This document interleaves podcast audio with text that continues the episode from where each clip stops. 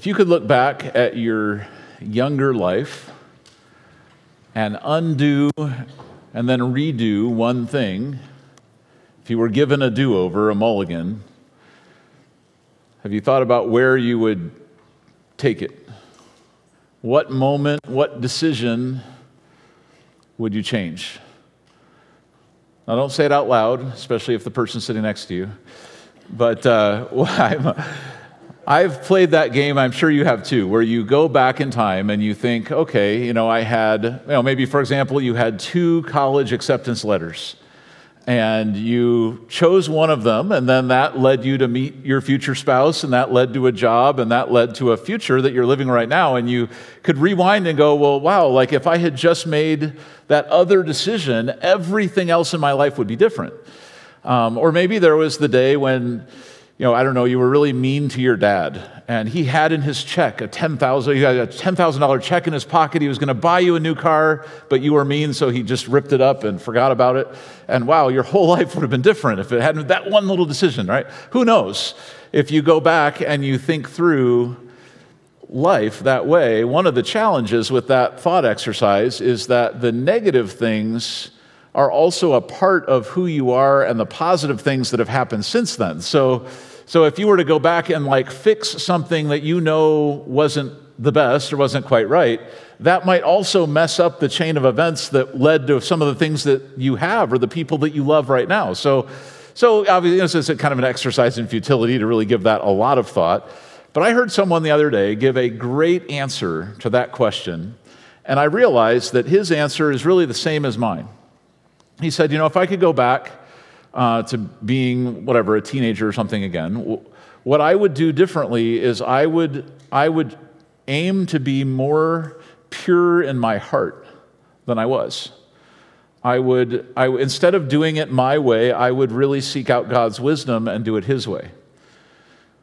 And the more i thought about that the more i thought you know that is my that is true for all of us every day of our lives. The more, the more I think about it, I think, well, I, I kind of wish I would have done that more yesterday, not just 20 years ago, but uh, every day that goes by, and I look back, the, the things that I wish I could undo is when I let my own either lust or pride or greed make a decision or create an attitude in my heart or be something I daydreamed about. It, anytime that happened, those are the things I regret. And when I look back and go, what, what am I glad for? What am I proud of in a good way? Well, it's the times that I said yes to doing it Jesus' way. So, as we think about our lives, one of the things I'm struck by is how it's like we're in this I don't know, lifelong struggle of good and evil, but the struggle isn't really out there. I mean, we know that that's out there, there's temptation out there. The bigger struggle is in here. I mean, do you feel that too? Remember that verse in the Bible that says your heart is deceitful and desperately wicked? Say, well, who is your heart deceitful toward? Like, is your heart deceitful toward me or deceiving me somehow? Well, probably not. My heart is doing that to me, and your heart is doing that to you. And so when Jesus comes on the scene and he offers us a better way, one of the reasons why his way is so transformational is that he didn't just hold up a list of values and say, hey, here's a better way. He actually offers you the power to be different in your heart, that your heart could be recreated and transformed in a new way.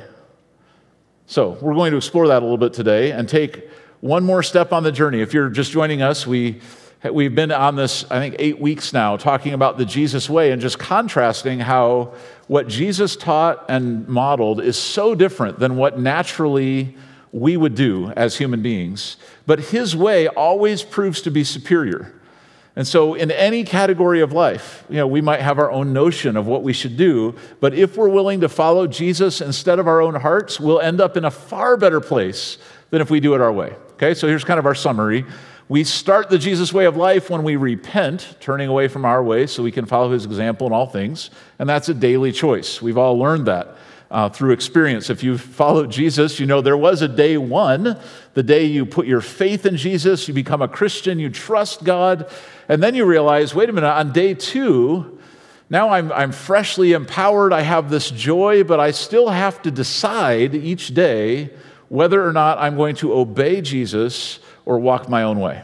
So that's why we're doing this series, just to sort of put some tools in all of our hands. What did Jesus say we're to do, and how can we do those things? So Jesus introduced his life changing message to people who were not only broken on the outside, but who were rotten on the inside. Now, it's a lot more popular, and I don't know, like politically cool or something, to talk about people being broken on the outside because all of us relate to that, and it might not even be their fault why they're broken. And so, you know, there's, there's a lot to talk about there. It's a lot less popular to talk about being rotten on the inside. And yet, you know yourself. I mean, do I need to convince you that you have a little rottenness on the inside? I don't know. I don't have to, I don't have to go very far to see my own. Uh, when I think about the things that I've craved, the things that I've imagined, the, the hate that's been in my heart, the anger, the selfishness, the lust. Like I look at all that and go, yeah, I, that verse is true. My heart is deceitful and desperately wicked. And, and even though I, you know, kind of as a pastor, I get to live in sort of a religious environment, and that doesn't exempt me from the same thing that you're facing that in our hearts, even though we know that Jesus' way is far superior, there's still a lot of temptation. And it's not just temptation we encounter in the world, it's temptation that our own hearts give to us. So you could do all the right things on the outside. I mean, you could show up at church every time that's possible. You could, you could, you could even detach yourself completely from worldly temptation, and you would still have a problem. I would still have a problem. Then Jesus says this, which makes it, I guess, even a little bit worse. He said, God blesses those whose hearts are pure, for they will see God. I'd love to meet some of those people, wouldn't you? Not, i don't think I've met any of them yet, at least not from a human point of view, because when I look at my heart and then the hearts of the people I know, what I realize is that I don't feel like I have a pure heart. How do you feel about yours? So, what can we do? What does the Jesus way teach? What does Jesus, does he offer us a way to not just sort of look up at this lofty moral standard and go, well, yeah, there it is, but I fall so far short of that. I don't really have any power to fix it. Let's turn in our Bibles to Mark chapter 7, and we're going to see what Jesus said to the people in his day who were probably the most committed to purity, at least as far as everyone thought. Does anyone remember who that group was called? What that group was called? It's the Pharisees, the teachers of the religious law, the, the lofty elites who would spend all their time thinking about how to apply the law of Moses to their lives. A lot of them had it memorized. Everyone knew if you wanted to talk about holiness, if you wanted to talk about the purity of things, you would talk to this crowd, the Pharisees and the teachers of the law. Yet Jesus could see right through them. And he knew that they had a massive problem, not on the outside, but on the inside, where it actually matters. So here's the story. One day, verse 1 one day, some Pharisees and teachers of religious law arrived from Jerusalem to see Jesus. They noticed some of his disciples failed to follow the Jewish ritual of hand washing before eating. And here we are in the 21st century, and some people still fail to follow that ritual. Go figure. But they were really worried about it because to them, it wasn't just about germophobia. To them, it was actually like a demonstration of holiness. Like if you're going to be pure, then you have to go through these rituals and you have to stay pure. You have to follow the letter of the law and even more than that, this group had developed laws to circle around the laws to make sure that you didn't break an actual law because the traditions were treated like laws. So it was complicated, but they were committed to purity to that level. Some of you germaphobes and neat freaks or whatever, you're going, hey, like, I could probably fit in with these guys. I, I like it. All right, look at verse 3. You'll like this too. The Jews, especially the Pharisees, do not eat until they have poured water over their cupped hands, as required by their ancient traditions. Similarly, they don't eat anything from the market until they immerse their hands in water. This is but one of many traditions they have clung to, such as their ceremonial washing of cups, pitchers, and kettles. So they were, they were COVID friendly way back then. What do you know? Verse 5 The Pharisees and the teachers of the law asked him, Why don't your disciples follow our age old tradition? Why uh, they eat first without performing the hand washing ceremony? Jesus replied, You hypocrites. Isaiah was right when he prophesied about you, for he wrote, These people honor me with their lips, but their hearts are far from me. Their worship is a farce, for they teach man made ideas as commands from God. For you ignore God's law and substitute your own tradition. See, here's what Jesus knew the Pharisees didn't know that Jesus knew this about their hearts, but they, they had mastered the art of religious performance. They were amazing at looking good, looking righteous, but their hearts were full of greed and pride and, and worrying about what everybody else thought of them. Their hearts were filled with lust. And so when Jesus saw them, he didn't see them, you know, clean and pure, like, wow, look at your hands have no filth on them at all because they, their hand was clean, but their heart was filthy. And so, what you have here is not necessarily anything against hand washing, but you have a spectacular lack of perspective from these Pharisees and these teachers who were so worried about on the outside of things at all looking right, but inside their hearts were filled with evil. Verse 9, he said, You skillfully sidestep God's law in order to hold on to your tradition. For instance, Moses gave you this law from God honor your father and mother, and anyone who speaks disrespectfully of father or mother must be put to death. But you say it is all right for people to say to their parents, Sorry, can't help you, for I have vowed to give God what I would have given to you. In this way, you let them disregard their needy parents. And so you cancel the word of God in order to hand down your own tradition.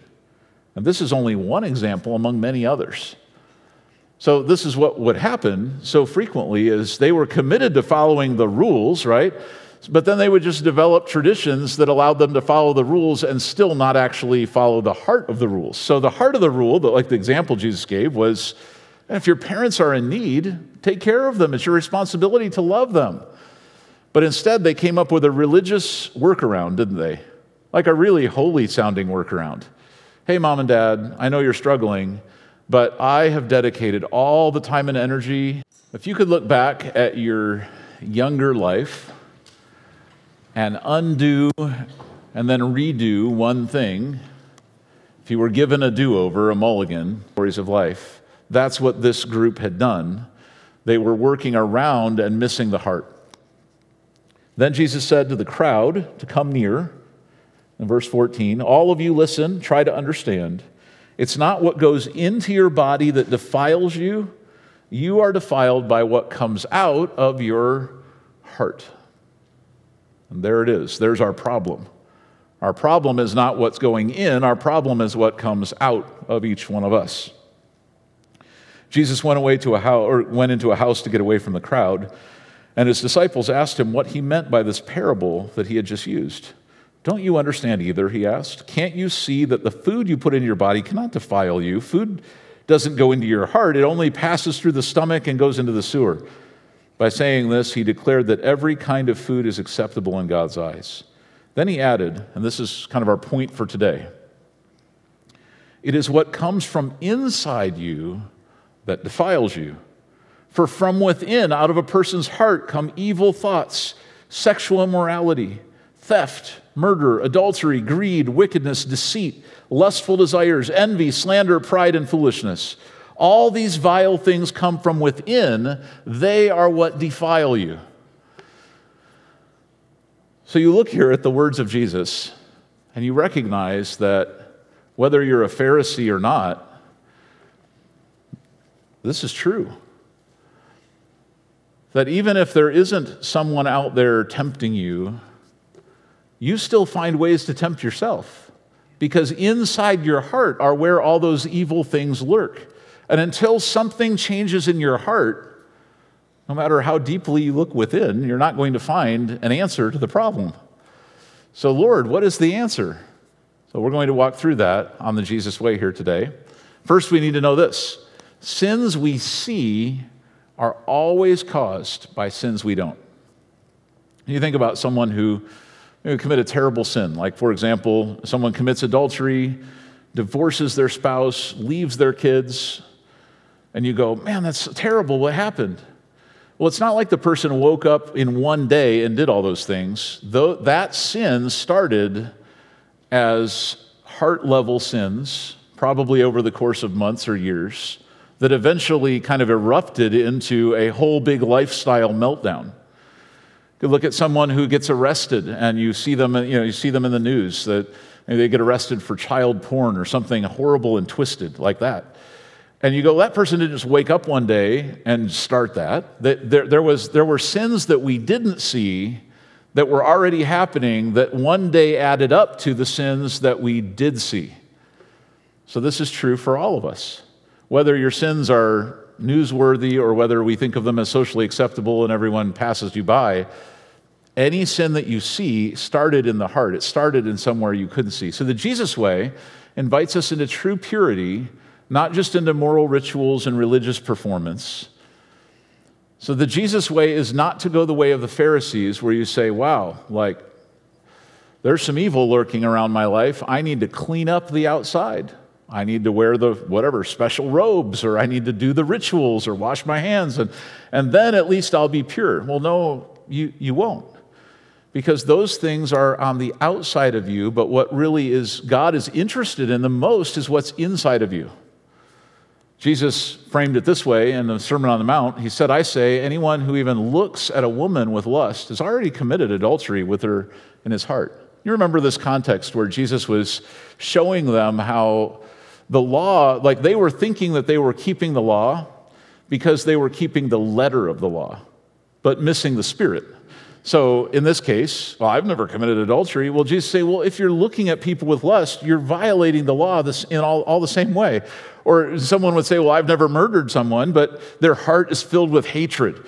You well, you're missing the whole vision of what a pure heart looks like if all you're trying to do is take care of what's on the outside. God is interested in your heart. So, our step on the Jesus way today looks like this The Jesus way is free from lust, and instead it is full of gratefulness. See, the gratefulness can cut lust off at the knees.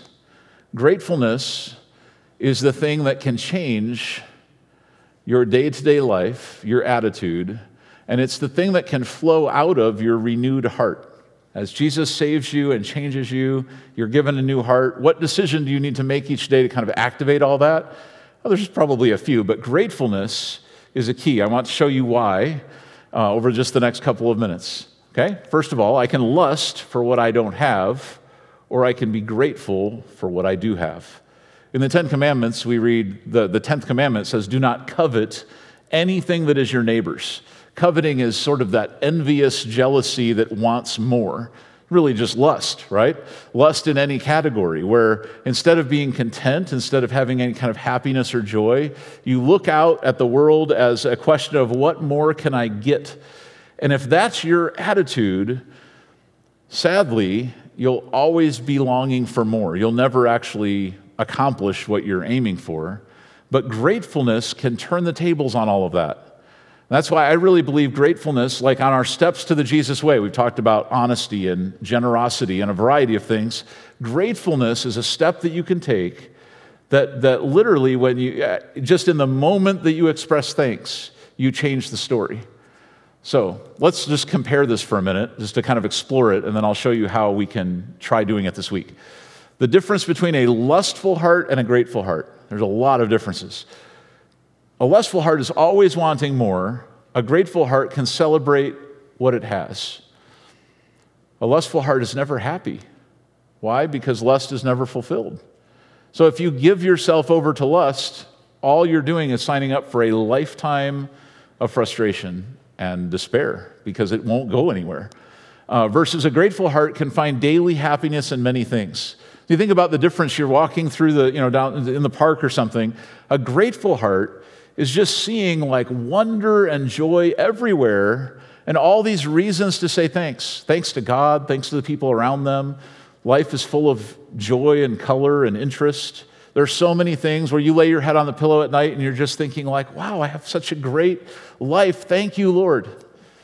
Okay, a lustful heart could walk through the same situation and instead, it's kind of like they've got this, this, sort of this dark cloud over them because they're wondering as they're looking around either what am I missing out on or what, what does someone else have that I don't have or wow, that person's prettier than my spouse. I wish I had that person. Like their, their lustful heart is making everything dark and filling every moment with sadness. And so they lay their head on the pillow at night, depressed, angry, unfulfilled. So, so here's the choice. This is why gratefulness is such a contrast to lust. Okay, fear of missing out, you know, FOMO there, um, that is a, that's, a, that's sort of a, that's a big evidence of lust, isn't it? That you, uh, some people, it like, it messes with them to the point where if like a friend was to call and say, hey, let's, let's hang out, you know, maybe we could go bowling or something. Instead of them just like joyfully interacting with that friend, what starts to go through their mind is like, well, if I say yes to this, what if a different friend who's more popular or there's more fun somewhere else that I could be? What if I say yes to this and I miss out on something else? And so even the fun things in life become cloudy because you can't actually enjoy anything if your heart is so wrapped up in getting all that you can out of everything, you miss the joy in anything. A grateful heart is thankful for experiences. A lustful heart devalues and uses people. So you just think about the words of Jesus when he said, if you lust after a woman in your heart, guys, it's, you're, you're breaking the, com- the commandment not to commit adultery already in doing that in your heart. That, that that whole process devalues the person, uses that person, rather than appreciating like who God made them to be, and even more, who God made you to be, not driven by lust. Uh, lust grows into envy and jealousy, as we're all well aware. Gratefulness grows into contentment and joy each day. Lustful hearts have endless craving. And here's the irony a grateful heart has endless satisfaction. What is a lustful heart wishing for the most? Satisfaction. But that's the one thing lust can never deliver. Lust will always lie to you and say, you'll be satisfied if you, you know, fill in the blank. And yet, gratefulness is actually the thing that will satisfy you. Until you can find that in your mind, if you keep believing the, the, the lies of lust, you'll waste time pursuing something that will never come to fruition. Lustful heart is impoverished. Impoverished in spirit. I think oftentimes lustful hearts lead to actual poverty financially. Certainly, the, the, the habits that would make you poorer are embedded in what a lustful heart would do. Uh, the habits that would generally make you richer uh, or at least stay richer, would be the ones that a grateful heart would maintain. obviously, you could be rich and full of lust, or you could be poor and great. What, what, the, the, the idea here is that in your heart, it's not about dollars, it's about like whether you go to bed at night and feel like your life is full of blessing, or do you go to bed at night and feel like you're missing out and that nothing's fair? See, that's what lust will do to you. It will ruin. So, even if you are rich by this world's standards, lust can ruin that for you. You won't feel rich. Okay, lust just makes you miserable in the end. Grateful hearts understand how to be happy. So, a question to you before we move on into kind of the practical portion of what we can do Would you be willing to leave lust behind and embrace gratefulness? See, the world, much of the world, is driven by lust. Not just sexual lust, although that's a big driver for things, but lust for more of whatever, fill in any blank. And, and here the world is out there driving at this and finding less and less fulfillment in anything. And you could go on that train. You might already be on that train. And you can keep trying, but, but all, any, any wisdom from perspective will tell you that that won't end up working. It'll be just like when we started. We look back. What would you change about the past? Well, that's the thing I would change. What would you change about yesterday? That's the thing I would change. So if we don't want to live that life of just sort of regret, how, how do we move in to gratefulness and leave less behind? Here are a few things. First of all, realize the price you're paying. Realize that lust is preventing you from ever experiencing what it promises.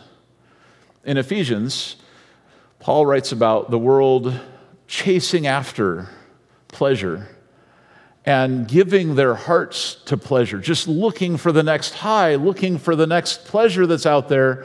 And it says that they're left with a continual lust for more. It never, ever ends.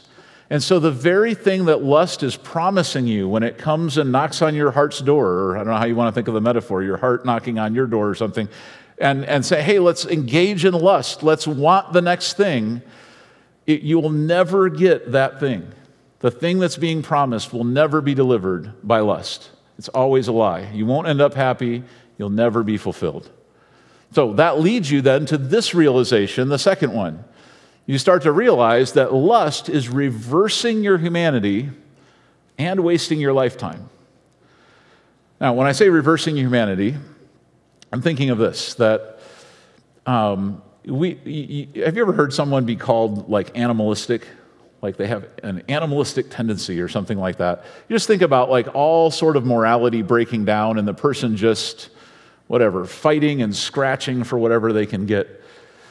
Lust takes you in that direction. It doesn't take you forward. Lust isn't progress in your life. Lust doesn't get you anywhere. It certainly doesn't make you more of a person or doesn't grow your character. It's the opposite of that. It's letting go of civilization, is ultimately what lust offers.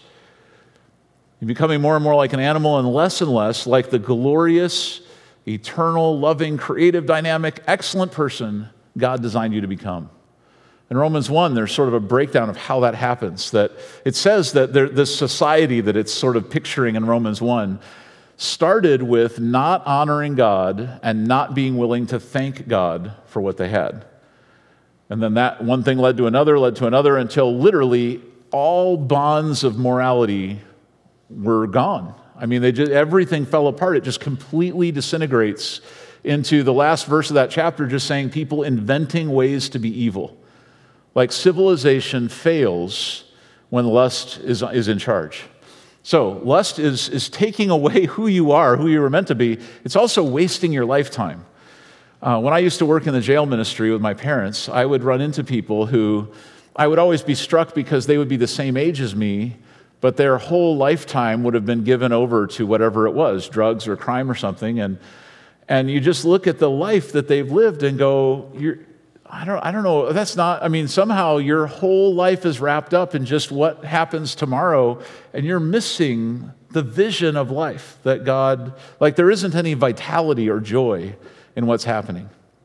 So don't waste your lifetime pursuing lust, whether that's all in private in the quietness of your own heart and home and no one else knows, or whether you end up on the front page someday as some horrible crime your, if, you, if you believe the lies of lust, it will suck away your lifetime and you'll be left with nothing. Most of the time, if you give your life to lust, you end up alone and sad, not just sad. So there's a far greater love to which you can give the best of your heart, mind, soul, and strength. You might remember those, that phrase comes from the greatest commandment, where Jesus says, Of all the commandments in the law, this is what you've got to do love God with the totality of your being your heart, soul, mind, and strength. If you do that and you love your neighbor as much as you love yourself, in essence, you'll fulfill the whole law.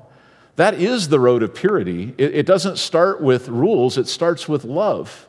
The more you love God, the more you give your heart to God, the less room there is for lust to cloud your day or take away your purpose. And, and so the greatest commandment also leads you to the greatest satisfaction. If you miss that, you miss life. You miss what your whole life is for, why God even created you. So, defeating lust in your life and staying true to your created purpose is a long distance race to run. Like those of you who've been following Jesus for a while, like you know that this particular topic, this isn't just like one step and you're like, hey, I'm all clear. No, this is a daily run of staying pure, keeping your eyes on the prize, letting Jesus be the object of your high affection and not letting yourself be degraded into craving the things of this world. Like it's a struggle and it's a race and you keep running it. Gratefulness gives you a gigantic head start on that race. Because when your heart is grateful, your perspective is different. And the, the temptations that are out there and in here all start to lose their luster when you realize who God made you to be, what God has done for you, and what is available to you. And when you start saying thank you to Him, things happen, change happens. It really takes you the other direction from Romans 1, where they started off being ungrateful and then everything fell apart. If you start off being grateful, everything gets put back together. It's not instant, it's not magic, but it's one step after another, following Jesus along his way and life starts to go the direction it was intended to go. Okay, so what I'd like to do as we wrap up is give you just a few really practical ideas on how you could begin.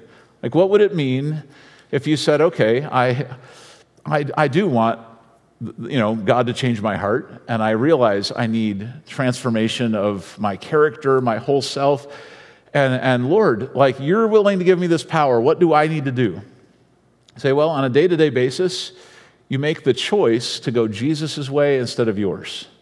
If you're willing to make that choice each day, God will give you the rest of the power that you need. Like when you say, I can't do it, I've been struggling with this stuff for 30 years.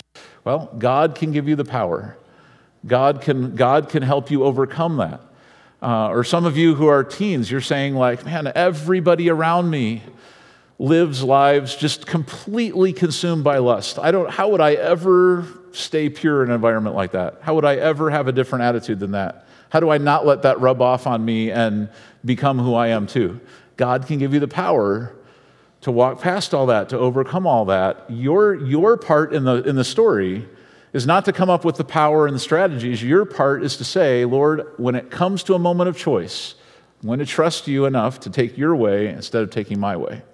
So here's a couple practical ideas of how you could sort of, when that moment of lustful temptation shows up, how could you go to gratefulness and use that as your weapon? All right?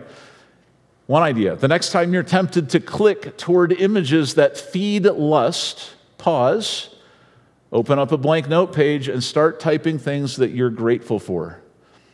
That will cut lust off at the knees fast. Because when you're, when you're tempted to lust, you're, you're, you're being tempted by something you don't have that in that moment you wish you had. But suddenly, when you turn your attention the other direction and you say, Well, what do I have? What has God given me? What opportunities are in front of me? What people are in my life? What, what, you know, what future do I have? Well, suddenly there's a whole bunch of stuff to live for rather than just being like an animal and giving into lust. The next one. When you start daydreaming and discontent, pause and consider the mission in your life that is not yet finished. Thank God for giving you valuable passions and opportunities. So maybe for you, uh, I mean, this I fall to this sometimes too. You, you know, one day you're just daydreaming about, man, if my salary could double, could I do double? Maybe I could. How about triple? How about quadruple? Like, what, wow, what could I buy then? You know, you start going crazy in your mind with all the possibilities of what money could give you. And, and the lust for more can be like this big daydream that makes you so discontent with all the things that you have. So when that starts, instead of going that direction in the daydream, turn it a little bit and realize wait a minute, my life is not done. My heart is still beating. God has a purpose for me to fulfill. So, Lord, thank you for that. Like, thank you for giving me a mission that's worth living for. Lord, let's talk about that. And, and you start realizing you have valuable passions and opportunities. And throughout Christian history, by the way, um, there's always been a differentiation between lust and passion. Um, you know, sometimes in our culture we use those words interchangeably, but the, there's a different nuance to those. Uh, lust is selfish, and it's something you're grabbing for yourself. Passion is something that you would give forward energy to. So you can, you can be passionate about your love for God. You can be passionate about your love for your spouse. You can be passionate about getting great grades in school or working hard to earn money. You can be passionate about whatever it is you're inventing or trying to do in your life. You can give your passion, but not out of selfish lust. So, Lord, thank you for creating me with all sorts of desires. Lord, I want to channel all that desire not toward myself but I want to channel it toward loving you and loving other people. And that makes life so exciting when you can live and think that way. Here's the last idea get proactive about feeding your love for God by building time into your day. Morning's a good choice for this to read the Bible and give thanks to Jesus for all that he has done and is doing in your life. Remember how earlier we said the sins that we see always start as sins that we don't see? Well, the reverse of that statement is also true that when you see a person who's on mission for God, whose life is full of love, who's, who you can tell they're living the Jesus way, they didn't just wake up one day and start all that either.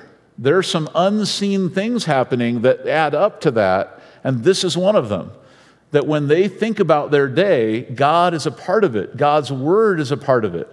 And so they're prayerful. They've got the Bible open in their life. They're making time. They're putting that, like they're saying, hey, God thought I was worth quite a bit. So I know my life is worth more than just for me to spend it on myself and on my lusts. And so, of course, I'll organize my day to be able to make God the priority. When you give attention to that, when you're proactive about developing in your love for God, that love will get greater and greater, and the space for lust in your life will get smaller and smaller. I would never tell you that you'll, you'll face a day when you're like, hey, I don't have any temptation at all. Of course, you'll have temptation throughout your earthly lifetime.